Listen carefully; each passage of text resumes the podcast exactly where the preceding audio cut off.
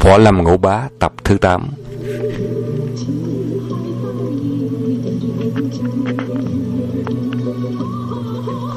Họ mã mới sử dụng đến thế thứ năm của liên hoàng đoạt mệnh bắt đao mà đã đưa lỗ kim thụ về địa phủ, thì trong lúc giao đấu, đau thương vô tình, một phút nóng giận Mã Thanh Hùng đã chém chết sư đệ thì hối hận vô cùng, nhưng sự việc lỡ rồi, hối sao cho kịp. Mã Thanh Hùng đang bùi ngồi tự trách thầm thì tiêu công báo cùng một số lâu la kéo đến vây bọc chung quanh, định lấy số đông uy hiếp. Thanh Hùng thấy thế nổi trận lôi đình, múa tiết thanh đao dùng thế, quần đường long hội tấn công như vũ bảo vào bóng cướp, lưỡi đao như một con dao lông uốn khúc lấp loáng, đi tới đâu cũng có kẻ đứt đầu gãy chân, chẳng khác gì một con hậu dữ đi vào đàn dê. Lâu la lớp chết lớp bị thương không biết bao nhiêu mà kể. Tiêu công báo chẳng phân lợi hại múa bỗng xông vào nhắm đến đầu họ mã quật xuống một côn thật là mãnh liệt. Mã Thanh Hùng quát đo hất ngược ngọn đao lên đỡ. Một tiếng chát kinh hồn, ngọn bóng của tiêu công báo vượt khỏi tay bay tít lên không, hai cánh tay đào buốt. Tiêu công báo chưa kịp định thần bỗng thấy một đạo bạch quang sáng lòe bay tới họ tiêu. Họ tiêu thất kinh chẳng còn hồn vía vội lách mình sang một bên tránh đỡ nhưng không còn kịp nữa đã bị ngọn bảo đao cắt lìa ngón tay trái. Họ tiêu đau đớn, thét lên một tiếng, bỏ mặt lũ lâu la, dùng thuật phi hành tung mình chạy trốn. Lũ lâu la như rắn không đầu, tên nào còn sống sót thì bất cả binh sĩ khí bỏ chạy tác bắn mạng. Trong chốc lát không còn một tên nào nữa. Mã Thanh Hùng lúc đó mới chịu dừng tay, nhìn những xác chết nằm ngổn ngang, bỗng chốc thở dài. Trong đám người anh có một kẻ bị thương nặng chưa chết hẳn, Mã Thanh Hùng mới bắt ra trà hỏi.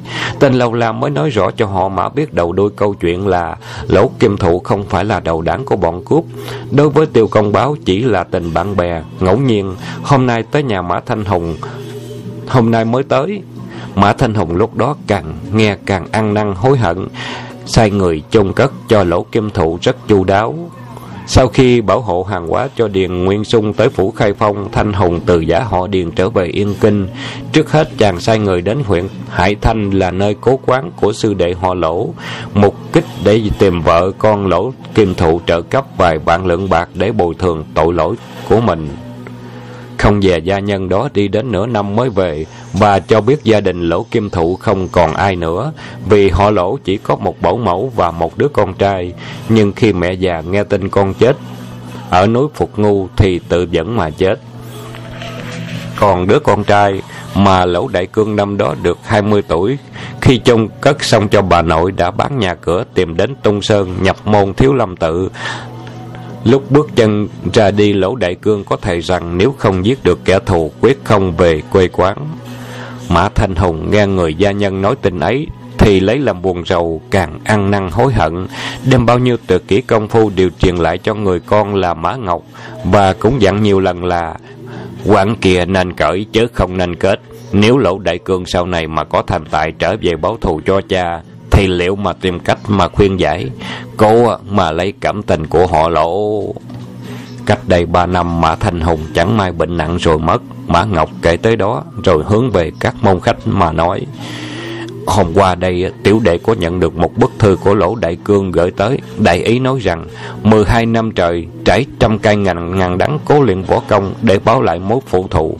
Đến nay dù mã thanh hùng đã chết, nhưng quán nợ, quán trả nợ đền, cha làm con chịu, nợ máu phải trả bằng máu lại khứ phần minh hẹn đúng ba ngày nữa thân hành đến mã gia trang báo quán. Dưới bức thư có đề, lỗ đại cương kính bái. Mã ngọc nói tiếp, tiểu đệ đã cho người đến dò la khách điếm nơi họ lỗ tới trọ, thì được biết lỗ đại cương không phải một mình đến trả thù, mà có mời đến rất nhiều cao thủ võ lâm. Do đó tiểu đệ không muốn liên lụy đến chư việc liệt dị nên đây có chút quả mọn xin nhận lấy và mong liệt dị, sáng mai hãy rời khỏi đây, để tránh khỏi bị dạ và lại Mã Ngọc vừa nói xong thì trong đám môn khách có một người nói lớn, Mã công tử không nên đề cao quy danh của người mà tự hạ quy phong của mình. Lỗ Đại Cương chẳng qua cũng chỉ là một môn đồ của Thiếu Lâm chứ đâu phải là nhân vật tuyệt học. Mà cũng không phải là ba đầu sáu tay gì mà khiến cho ta khiếp sợ như vậy. Huống chi việc đã xảy ra 12 năm về trước. Họ lỗ tự mình gây chuyện, đâu phải mà tiền bối tự dưng du tru lục đâu. Ừ, chúng tôi à, đợi họ lỗ tới đây cùng đem lời phải trái ra thuyết phục dĩ hòa di quý. Bằng ngược lại không nghe, nghe muốn dụng võ chúng tôi à, lại nhát sợ hay sao? Dưỡng binh thiên nhật dụng tại nhất thời tại hạ tuy tài sơ sức yếu nhưng cũng phải quyết một phen sinh tử để đền ơn tri ngộ. Mã ngọc hướng về người khách môn đó vái dài một cái và nói u hảo ý của phùng huynh khiến à, tiểu đệ muôn phần cảm kích nhưng đệ đã cho người dò thám kỹ lưỡng nếu lỗ đại cương cùng tiểu đệ đương đầu đối địch để giải quyết mối ân oán này thì à, chưa chắc à, sự hơn thua nhưng à, họ lỗ có mời mời nhiều cao thủ như Quỳnh Thục chân nhân, Vạn Vân Hùng trưởng lão đến trợ giúp với các bậc tiền bối đó. Nếu chúng ta đương đầu, nào khác gì đem trứng mà chọi với đá. Giả lại Thanh Hiền đã có câu à, Biết mình biết người trăm trận trăm thắng. Này ta đã rõ địch quân Quá lợi hại Mà còn liều mạng chẳng quá ra Uổng lắm sao. Nếu chưa bị à, có lòng thương xót cho mã chúng tôi Kính mong liệt dị hãy đưa gia mẫu Và bầu đệ về Liêu Đông Quảng Minh Phù à, Để lánh họa diệt vong này. Nếu thế tiểu đệ có chết Cũng ngậm cười nơi chính suối khi ấy có một chàng hảo hán trong đám môn khách đứng lên trúc kiếm chém vỡ đôi viên gạch nói lớn, ăn quán phần mình các vị tiền bối võ lâm không chịu tìm hỏi rõ nguyên nhân mà ý thế thế để hiếp cô. Ngô hạ cũng quyết liệu mình cùng mã huynh đồng sanh đồng tử. Tất cả các môn khách đều quyết đồng tâm ở lại, thầy quyết một lòng cùng sống chết bảo vệ mẫu mã gia trang. Mã ngọc biết bao cảm động đứng lên hướng về môn khách xá dài một cái rồi cung kính nói Họ mã chúng tôi nhờ phúc ấm tổ tông cho nên được liệt vị có lòng quá yêu như thế. Tiểu đệ không biết có lời gì để nói hết sự biết ơn của tiểu đệ. Chỉ xin khắc cốt ghi tâm, kiếp này không trả được, thì nguyện kiếp sau kết cỏ ngậm dành để báo đáp ơn sâu. Vương Trùng Dương nằm phục trên nóc sảnh nghe rõ đầu đuôi câu chuyện chẳng sót câu nào thì nghĩ thầm. Ừ, kể ra tình cảnh của Mã Ngọc cũng đáng thương. Y cũng là một người quang minh chính đại, có khí tiết anh hùng và các môn khách cũng là những trang hảo hán một lòng chủ nghĩa. Không phải những kẻ phường, những phường giá áo túi côn, khi vui thì vỗ tay vào. hè, ta không biết thì thôi, này ta đã biết, lẽ nào lại để cho những tay hào kiệt chết uổng vì một mối thù không đáng này? Vừa nghĩ tới đây, bỗng họ vương nghe một tiếng động thật nhẹ. Trùng Dương liền chú ý nơi phát ra tiếng động đó. Chàng thấy hai bóng đen vận y phục dạ hành, Đang nằm phục ở một bên góc sảnh, Nhìn xuống dưới có vẻ như đang dò thám. Vương Trùng Dương tức thì vùng dậy, Dùng thuật khinh công nhảy vụt tới nơi nhẹ nhàng Như lá rụng. Hai bóng đèn vẫn nằm sát trên nóc sảnh, Không hề biết họ vương đã tới sau lưng. Chàng thấy hai Bảo đao của hai tên đang dắt sau lưng liền nghĩ ra ý định thử xem tài năng của hai người đó tới đâu, liền dùng thế chim ưng cúp mồi, nhanh như chốt bay vụt qua hai tên. Đại đạo nọ chụp lấy hai thanh đao mang đi hai bóng đen thấy động đậy ở sau lưng vội đưa tay ra sau cả hai cùng giật mình đánh thoát vì cả hai cây đao đã không cánh mà bay đâu mất. Một bóng đen khẽ nói nhỏ quát lão nhị huynh có thấy lưỡi đao của đệ không? Người họ hoắc đáp Ê, đào lão tứ, Cây đào của đệ cũng mất luôn rồi. Vừa rồi để thấy có một bóng đèn thoáng qua, Có lẽ có tay cao thủ nào triêu ghẹo thôi đây thôi. Hai người đều là đệ tử của điểm điểm sang phái, đồ đệ huỳnh thục chân nhân. Một người tên là hoắc thành, biệt hiệu là địa ngục quỷ. Còn một người mang tên là đào lượng hỗn danh là địa đầu quỷ. Trên chốn giang hồ thường gọi là điền nang sông quỷ. Hai người đều hoạt động tại vùng di sơn miêu động gây, gây, gây ra rất nhiều tội ác bọn chúng lén lút làm việc và hết sức kính nhẹm không cho sư phụ biết khi được lỗ đại cương mời đến trợ giúp Điền Nam song quỷ tức tốc tới ngay Yên Kinh trước cả sư phụ nửa ngày. Tới nơi Hoắc Thành và Đào Lượng nói với Lỗ Đại Cương đi tới Mã Gia Trang dò xét nhưng trong thâm tâm của chúng là sẽ thừa cơ hội đến lấy trộm ít tài vật nhưng chưa ra kịp như chưa kịp ra tay thì đã bị Vương Trùng Dương dùng tuyệt kỹ công phu lấy mất hai cây bảo đao. Họ đào nói giận không kịp suy nghĩ nói lớn. Ê, tên tiểu tử nào không kiếp làm việc lén lút đi hàng, có giỏi thì hãy ra mặt dùng ta tỉ thí cho rõ tài cao thấp. Đào lượng thét vừa dứt lời, có tiếng cười ha hả đằng tít đằng xa. Hoắc Thành và Đạo Lượng còn đang ngơ ngác định thần nhìn kỹ, bỗng thấy một bóng bay vụt qua nhanh như chốt, nghe đến bóp một cái, họ Đào đã bị ăn cái tác vào mặt, ù tai hoa mắt.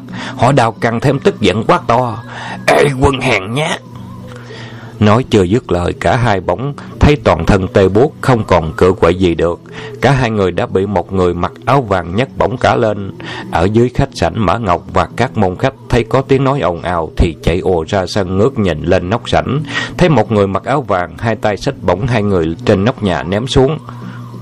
Đây là hai tên của họ lỗ tới dò thám. Hai người rơi xuống nằm thẳng cẳng, không cựa quậy gì được. Mã Ngọc thấy tình hình như vậy thì biết ngay hai người đã bị điểm huyệt. Lúc nhìn lên nóc sảnh không thấy người áo vàng đâu nữa. Chàng hướng lên trên không nói lớn. Vị cao thủ nào có lòng giúp đỡ hệ tiểu sinh, xin à, xuất hiện để chúng tôi được chiêm ngưỡng quay danh. Ở đằng xa có tiếng vang lại. Việc của Mã Công Tử, tại hạ đã biết được phần nào, xin hẹn ba ngày sau sẽ tái ngộ. Tiếng nói vừa dứt thì thấy một bóng vàng vút đi nhanh như chớp ra khỏi mã gia trang. Mã Ngọc liền sai gia nhân khiêng Hoác Thành và Đào Lượng vào trong sảnh rồi quát lớn.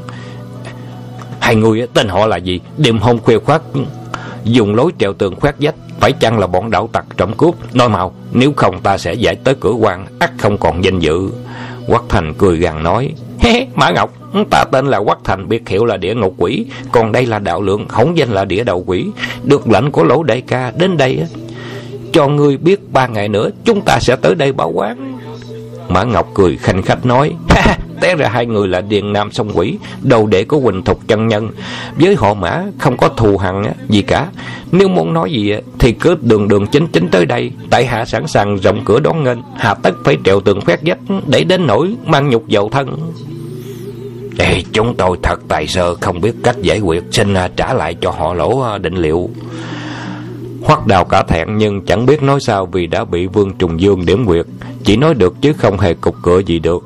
Biết rằng họ mã chỉ cố tâm làm nhục đành dương mắt căm hận nhìn họ mã mà thôi. Mã Ngọc gọi một gia nhân đến dặn. Tiểu Thắng, ngươi lập tức đi thuê một cái xe ngựa đưa hai vị hảo hán này về chính dương môn, thi gia lão điếm đó. Tên gia nhân đó chấp tay lễ phép. Thưa công tử, đêm đã khuya rượu giờ này làm gì còn xe ngựa nữa. Khú Phùng Xuân, một vị môn khách nói. Mã quên, tiểu đệ xin có ý kiến, ta hãy tìm hai cái bao gai cho họ vào đó, khiêng đi trả lại là xong chuyện. Mọi người đều vỗ tay khen Khú Phùng Xuân là cao kiến, Mã Ngọc đành phải nghe theo, bảo gia nhân tìm hai cái bao bố lớn, bọn gia nhân vào lấy mấy cái bao đựng than mang ra Khú Phùng Xuân lại cười ha hả. hai vị đến đây không đúng giờ tốt rồi. Vì trời quá khuya, không có sa mã đưa hai vị về. Xin hai vị cảm phiền, đáng chui vào cái bao gai cho tiện chúng tôi khiên bác Nói xong, họ khú chất bổng hai người cho vào bao gai. Mặt người nào người nấy đen xì. Lúc đó Điền Nam song quỷ mang thêm hai chữ dọa xoa, Làm cho tất cả mọi người bưng miệng cười sẵn sặc. Hết tức giận Hết sức tức giận nhưng vì bị điểm nguyệt nên không thể cựa quậy được. Quắc Thành và Đào Lượng đành nghiến răng cam chịu, tự mình gây quả chẳng còn quán trách chi ai. Còn Vân Trùng Dương sau khi điểm huyệt bắt sống hai tên hoắc đào giao cho họ mã.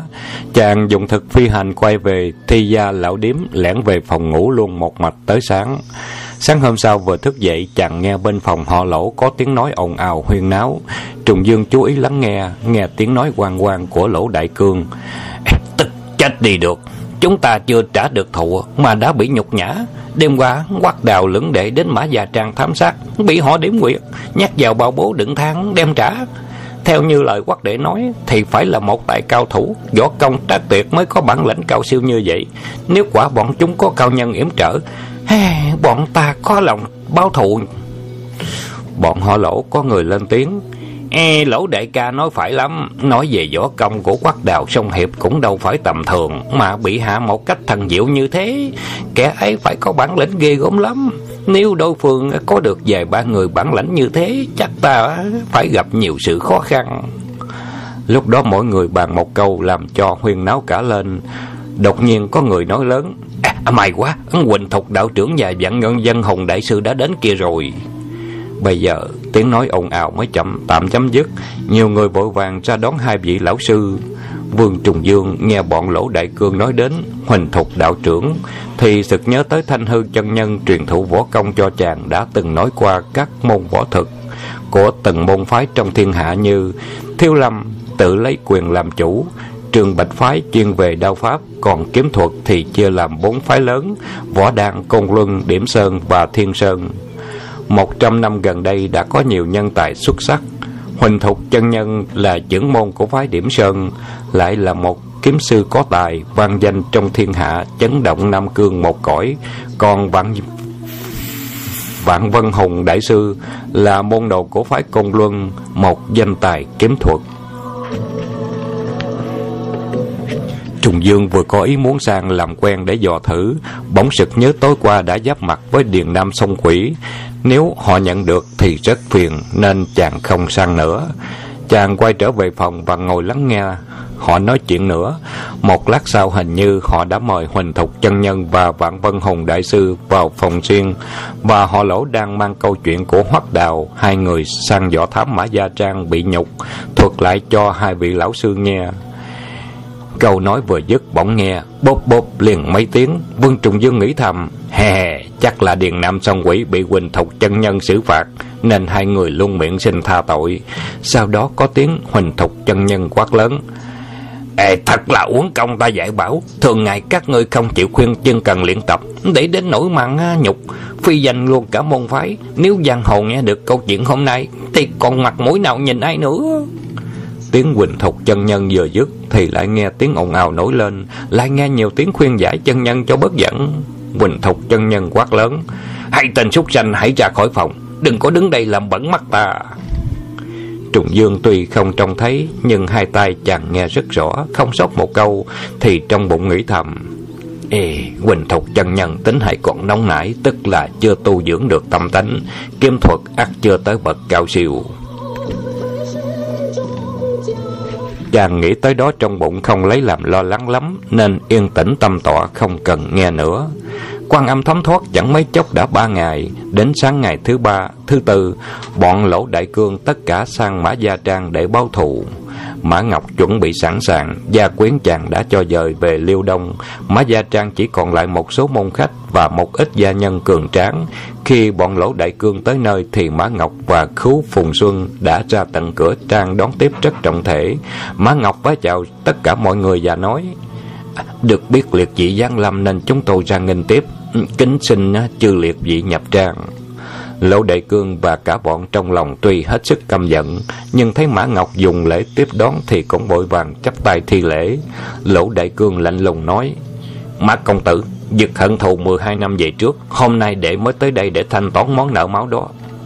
Mã Ngọc vui vẻ trả lời, Việc đâu còn có đó Chẳng mấy khi liệt dị tới đây Xin quá bộ vào trong tại trang Dùng chén rượu lạc Họ lỗ cười nhạt lên một tiếng và nói Chúng ta đến đây đâu phải ăn uống. Trong mã gia trang có tất cả bao nhiêu người Hãy gọi ra đây hết Để cùng chúng ta một trận thư hùng Để giải cho xong mối phụ thụ. Đứng bên lỗ đại cương là đại đầu quỷ đào lương. Hận vì mấy hôm trước bị họ mã làm nhục Nên bất ngờ phóng ra một cây tán môn đinh Dài chừng năm tấc nhằm thẳng mặt mã ngọc phóng tới. Họ mã mắt sáng như sao, Vừa thấy một đạo bạch quang sáng lòa Thì biết ngay là có ám khí. Chàng không hề bối rối, Dùng hai ngón trỏ và giữa giơ lên kẹp chặt lấy ngay cây tán môn đinh của đào lượng Và cất tiếng cười khanh khách. Ha ha ha làm chi cái trò khỉ này? Nếu muốn tỷ thế với nhau phải quang minh chính đại, Sao ám muội như thế? Đào lượng két cả thẹn Mặt đó rần, Chẳng biết nói thế nào. Vạn Vân Hùng Đại Sư bèn tiến lên nói lớn. Ai mà chàng chủ đã có lòng hiếu khách như vậy, Ta hãy vào bên trong à, Rồi hắn hay. Mọi người đều răm rắp nghe theo Mã Ngọc. Mã Ngọc đi trước hướng dẫn tất cả mọi người vào trong khách sảnh một tiệc rượu bày ra sẵn sàng, tất cả các môn khách của họ mã đều đứng lên cúi chào, bên lỗ đại cương cũng vội vàng đáp lễ, hai bên phần chủ khách. Ngồi trên là Quỳnh Thục chân nhân trưởng môn phái Điểm Sơn, cùng lưng phái là Vạn Vân Hùng Đại Sư, võ đan phái là Võ Kiệt Uyên, ở bàn dưới là thanh niên hôm trước nói với Vương Trùng Dương nhường phòng tên là Từ Diện. Từ Diện Hổ Mẫn Sĩ Phối, còn Điền Nam Sông Quỷ và một số người nữa ngồi bàn dài ở một bên. Bên này thì Mã Ngọc, Khú Phùng Sưng cùng tất cả môn khách ngồi dài thù tiếp. Lỗ Đại Cương lại cất tiếng nói lớn. Này Mã Ngọc, rượu cố mi không có thuốc độc đó chứ. Mã Ngọc cất tiếng cười ha hả đáp. Lỗ Huynh chứ có nghi ngại Họ mã tôi đường đường là một đấng nam nhi Đầu đội trời chân đập đất Dầu có gì một mối thù vô cớ Lỗ Huynh quyết cầu nệ phải trả thù Cho lão bá Thì để đàng hoàng thừa tiếp Chứ lý đầu lại đi làm trò hèn nhát Để lại tiếng xấu cho ngàn sao. Nói xong chàng bảo gia nhân hãy đem rượu tới rồi rót mỗi bên một chén bằng nhau. Đoạn Mã Ngọc tự nâng chén lên và nói, À không mấy khi được các vị lão sư và chi chư liệt vị anh hùng có lòng chiếu cố tệ trang xin hãy dùng chén rượu nhạt để chứng nhận lòng trung thành của chúng tôi. Nói xong, mã ngọc nâng chén lên uống luôn tiếp ba chén rượu đầy. Các môn khách của mã ngọc cũng nâng chén lên uống cạn bọn lỗ đại cương thấy tình hình như thế cũng không câu nệ và nghi ngờ gì nữa. Cũng đều nâng chén lên. Riêng chỉ có điền nam sông quỷ, vì đã bị mã gia trang làm nhục hôm trước nên mặt còn hầm hầm, chỉ muốn gây sự. Khú phùng sưng thấy thế không nhịn được, bèn cất tiếng cười sằng sặc nói lớn. hai vị anh hùng, mấy hôm trước gia lâm, vì trời tối quá nên không có gì chiêu đãi lại. Vô tình không hỏi à, rõ họ tên. Hôm nay lại được thừa tiếp hai vị. Thật là giảng hạnh giảng hạnh. Đạo lượng thấy khú phùng sưng nói như thế, liền chăm chú nhìn xem. Bỗng nhớ ra ngày hôm trước, đã đề nghị với mã ngọc cho mình vào bao bố đem về. Thí gia lão điếm thì thốt nhiên nổi giận đứng phát dậy, dùng luôn thế kim báo thám trảo, nhảy vụt tới mố quyền nhắm ngay ngực họ khú, tung ra một đấm rất mãnh liệt.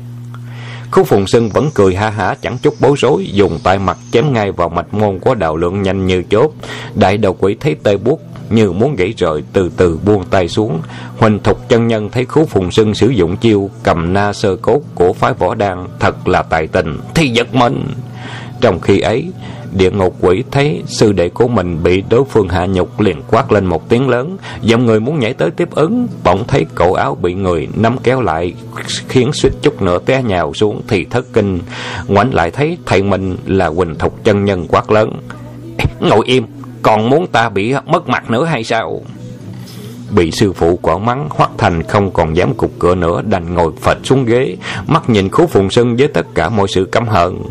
Huỳnh Thục chân nhân vẫy tay gọi đào lượng lại để dùng tay so bóp mạch gân cho họ đào rồi nhìn khú phùng sưng hỏi thí chủ bản lãnh thật cao cường chẳng hay thí chủ à, tên họ là gì? Môn đồ của phái nào? Phùng sưng vội vàng lễ phép à, tại hạ họ khú tên phùng sưng người sơn tây huyện long môn. À, đạo trưởng Chàng nói chưa dứt lời thúc nhiên thấy Huỳnh Thục chân nhân đưa tay trái nhắm vào bả vai mình phóng ra một chưởng, giật mình phùng sưng tung mình định nhảy vọt ra sau tránh thoát, nhưng chiếc ghế chàng ngồi đã bị chưởng phong đánh tan thành nhiều mảnh. Đó là Huỳnh Thục chân nhân đã dùng hỗn nguyên chưởng rất ư là lợi hại, nếu phùng xuân không lanh lẹ tránh kịp thì còn gì là tánh mạng.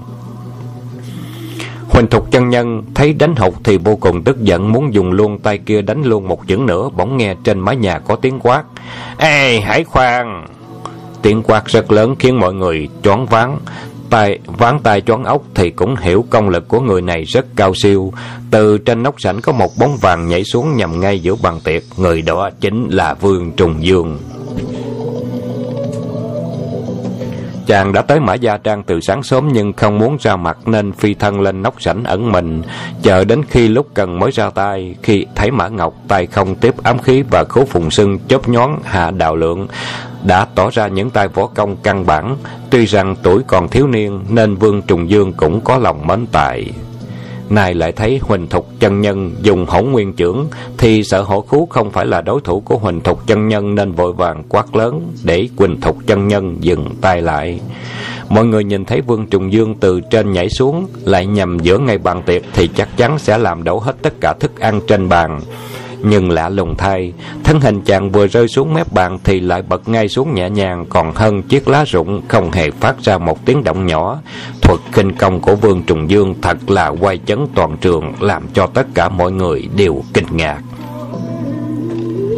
Trùng Dương chắp tay thi lễ với Huỳnh Thục chân nhân rồi nói Bấy lâu nay vẫn thường ngưỡng mộ qua danh của Điểm Sơn Huỳnh Thục đạo trưởng. Này mới được diện kiến thì thật là vạn hạnh.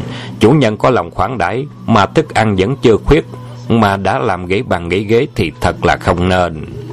Huỳnh Thục chân nhân thấy lời của chàng vừa lễ độ vừa ngạo mạn Thì cả giận quát lớn. Ê, tiểu tử, tên họ là gì? Sao dám tới đây khô môi múa mép? Mã Ngọc và Khấu Phùng sơn nhận ngay, ra tiếng nói của Vương Trùng Dương nghĩ thầm trong bụng. Hà, chính vị này ngày hôm trước đã hạ Điền Nam song quỷ trong nháy mắt do công trác tuyệt, này tới đây trợ giúp là phước lớn cho bọn mình. Vương Trùng Dương thấy Huỳnh Thục chân nhân có vẻ nạt nộ như vậy thì cười thầm trong bụng ung dung trả lời. À, đạo trưởng muốn biết tên của tại hạ lắm sao? Giảng bối họ Mao tự là minh sĩ. Huỳnh Thục chân nhân quát lớn. Ê, sao lại là Mao minh sĩ? Tiểu Mạnh Thường, Mã Ngọc, Khú Phùng Sưng và các môn khách đều bưng miệng cười rồ lên. Quỳnh Thục chân nhân lại càng căm giận Vương Trùng Dương vì cố ý trêu ghẹo.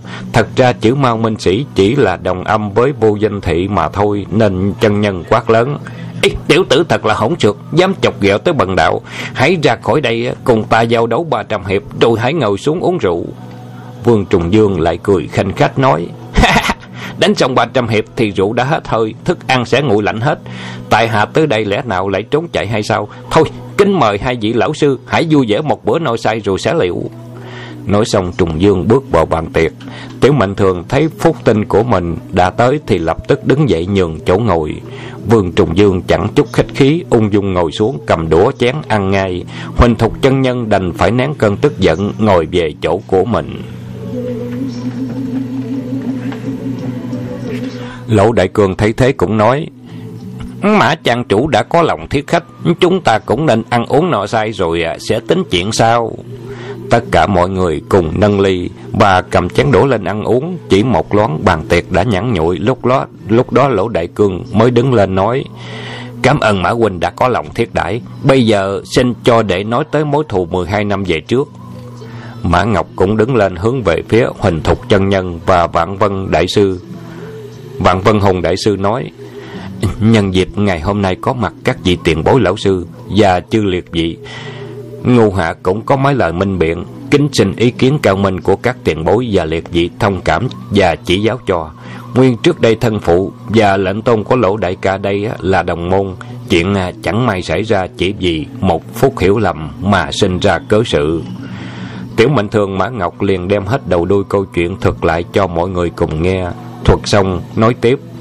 Việc này đã dĩ lỡ rồi. Thân phụ của ngu hạ này à, đã cởi hạt quy tiên. Người chết không sao sống lại được nữa.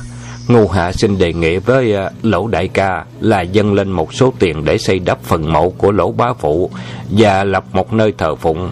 Hàng năm tứ tuần bát tiết, Tế lễ phụng thờ để xóa bỏ mối thù xưa.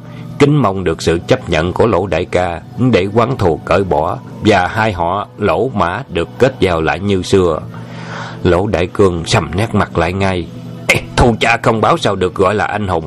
Huống chi ta đã có lời nguyện máu phải trả bằng máu. Thôi ngươi chớ có khá nhiều lời. Đời cha làm thì đời con phải chịu. Ngươi hãy sửa soạn mà nhận lấy cái chết cũng giống như trước kia. Cha ta đã chết thảm vì tay của cha ngươi. Mã ngọc vẫn điềm nhiên nói Đệ đã nói hết lời rồi mà lỗ đại ca vẫn còn cố chấp. Nếu lỗ đại ca cậy vào bản lãnh cao cường Mà cố đưa tiểu đệ vào tuyệt lộ, Thì dù cho đệ bản lãnh kém cỏi tới đâu Cũng xin thừa tiếp dạy hiệp. Dù có bỏ mạng cũng không ân hận. Nhưng chẳng hay ý lỗ đại ca muốn thanh toán bằng cách nào. Lỗ đại cương quát lớn, Mối thù này chỉ có hai ta. Vậy ta và người giao đấu, Cấm không cho ai được giúp đỡ. Ai giỏi thì sống, Người nào dở thì chết, Không còn oán hận ai hết. Dương Trùng Dương cất tiếng cười ha hả. Chàng họ mã đưa ý kiến thật là chí lý. Quán thù nên giải không nên kết. Huống chi lỗ bá phụ đã có một tội lớn là đã a vua với giặc chết là đáng lắm. Chẳng quan uổng cái nỗi gì. Này bá, mã bá phụ cũng chẳng còn Lỗ huynh cứ giữ khăng khăng mối thù vô lý lý ấy Lại đòi quyết đấu Mà chẳng liệu dược sức mình Người có mang theo quan tài để chôn cất chữa Thiệt là chết uổng tiếc lắm thầy Lỗ Đại Cương cả giận quát mắt nhìn họ Vương như muốn ăn tươi nuốt sống, nhưng khi thấy chàng vừa biểu diễn tuyệt kỹ công phu thì cũng không dám coi thường, chỉ nhìn mã Khẩn Ngọc rồi nói: "Mày à, đã sửa soạn xong chưa?" Mã Ngọc Ý vẫn không muốn xảy ra cuộc giao đấu nên vẫn cố ý phân giải. lỗ đại ca xin suy nghĩ lại, chấp nhận lời yêu cầu của đệ đi. Chúng ta xóa bỏ mối thù đó đi. Không lẽ Mã họ không lẽ họ Mã lại hèn nhát, tham sống sợ chết đến thế sao? Thấy giọng nói quá ư là khinh miệt của Lộ Đại Cương, Tiểu Mạnh Thường cũng nổi giận đáp. Nếu Lỗ huynh nhất định thì đệ cũng xin nghênh tiếp, chẳng hai ta dùng quyền thực hai binh khí. Lỗ Đại Cương là môn đồ của Thiếu Lâm, quyền cước đã nổi danh trong thiên hạ nên vội trả lời. À, trước hết ta hãy dùng quyền cước cái đã. Nói xong Lỗ Đại Cương cởi phát áo ngoài vắt lên thành ghế, Mã Ngọc cũng cởi áo ngoài ra và nói: "Ở đây chật hẹp không tiện làm chỗ giao đấu, xin mời ra ngoài hê viên rộng rãi hơn." Nói xong Mã Ngọc sở bước đi trước dẫn đường, tất cả các môn khách cũng kéo hết ra ngoài hê viện.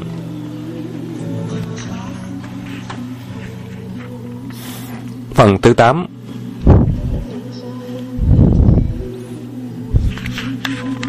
Của Võ Lâm Ngũ Bá đến đây chấm dứt. Xin các bạn tiếp tục theo phần thứ 9.